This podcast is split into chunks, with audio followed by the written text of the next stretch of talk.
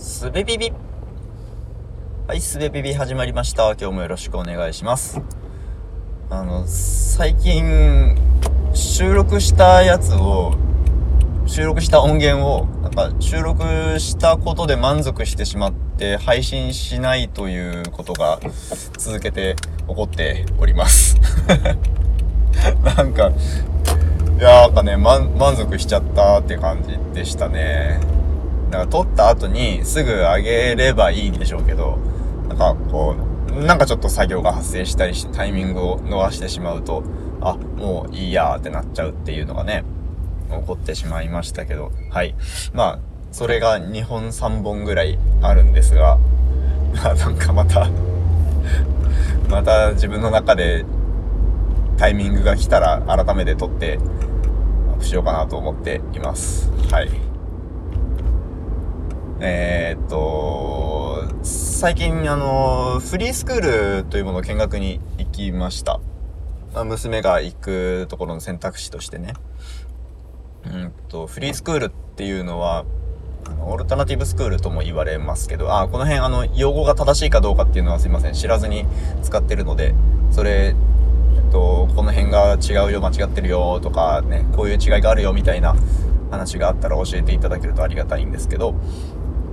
うんと、まあその、どう、どう、オルタナティブスクールをどのように位置づけるかっていうのは多分いろんな、えー、まだ、どんどんね、立ち位置が変わっていってるところだとは思うんですけど、えーと、僕の、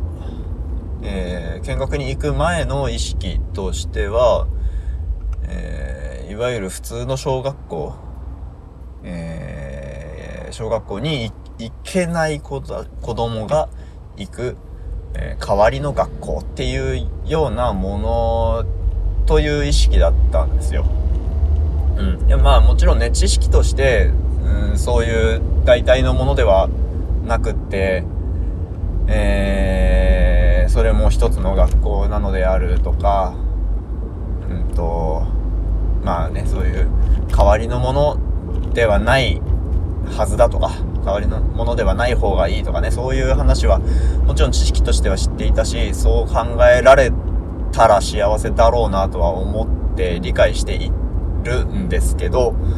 うん、でも、ね、その、無意識の呪いというか、自分が、うん、いわゆる普通の教育というものを受けて育って、それで、あまあ、いろいろあったけどよかったな、みたいな風に思っているので、子供にもそうしてあげたいみたいなね、そういう気持ちが、どうしても、どうしても深いところにあるわけですよね。うん。まあ、だから、えー、もしそこに乗れなかった時、学校教育が合わないなと思った時に選択肢を持っておきたいと思って今のうちに、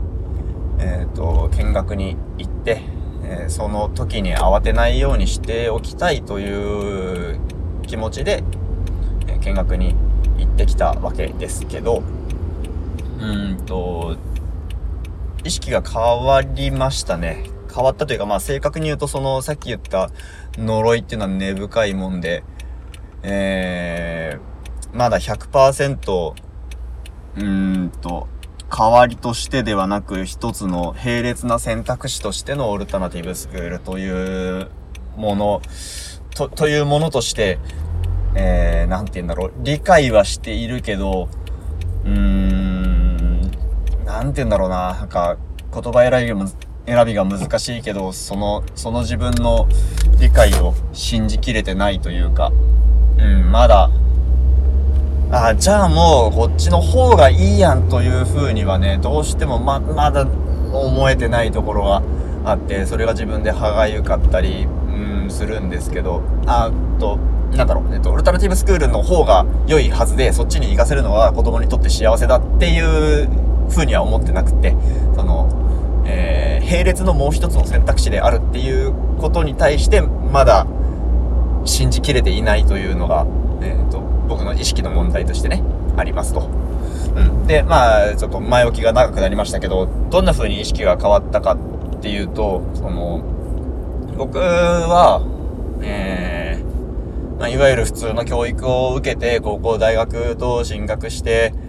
えー、っと、どっかに就職して、もしくはなんか自分で生きる、えー、っと、楽しみを見つけて暮らしていくみたいなことが、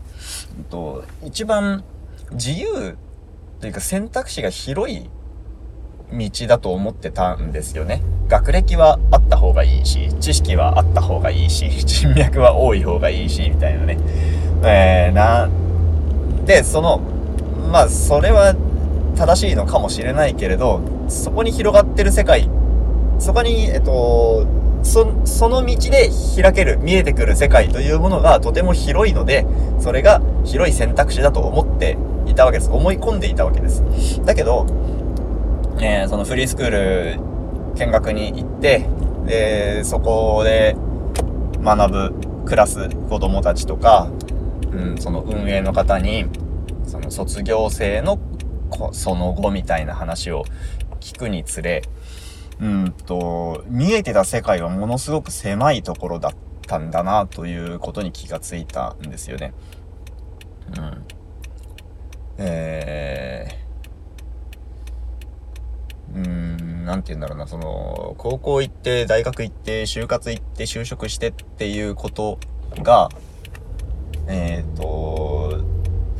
そこから広がる世界っていうものはものすごく広いぞというふうに思っていたんだけども、うん、今の自分を見てもわかるように、えっ、ー、と、そう、あ、なんだろうな、ちょっと、わかんない話になるな。えっ、ー、とね、そうやって開ける世界を広いものだと思っていたんですけど、えー、見えなくなってている世界というのがものすごく広かったんだなって、井の中の蛙大海を知らずですよ、これまさに。うん。で、まだそんなに、あの、一言でまとめるほど分かってないというか、考えきれてないんですけど、うん、大事なのって、選択肢が広いこととか、広いと思えることとかではなくって、その時々で自分で決められるのだ、決めていいのだということが、うん、分かっているっていうようなことなんじゃないかと思ったんですよね。うん。だから、なんだろう、結局、うん、ありそうな言葉で言ってしまいますけど、生きる力を育てるみたいなことが多分、えー、重要であって、あ、なんかこれ話が全然それてってる気がするけど、まあ、いいか。えっと、要は、要は僕は、えー、公教育というものを、えー、一番良いものであって、その他の選択肢は事前の策であるというふうな理解を、えー、と、意識の根っこの部分でしてしまっていて、うーん、知識として、言説として、そうではなくって、そちらもただ一つの選択肢なん、あ、もう一つの選択肢なんだよっていう風に分かっていたつもりだったのだが、見に行って、もうちょっとそれが、えー、もうちょっと高い、深いレベルで腹落ちしましたよと。まだ落ちきれてはいないのだが、えー、分かった気がしましたよと。で、こんな、そんなね、直接見に行って話を聞いて、まだ腹落ちしてねとか言うぐらい、この自分にかかっている呪いというのは根深いなということにも同時に気づいたわけですね。うん。はい。なんかちょっと、えー、あっちゃこっちゃ話がいって、結局最初と同じことを繰り返してしまいましたが、はい。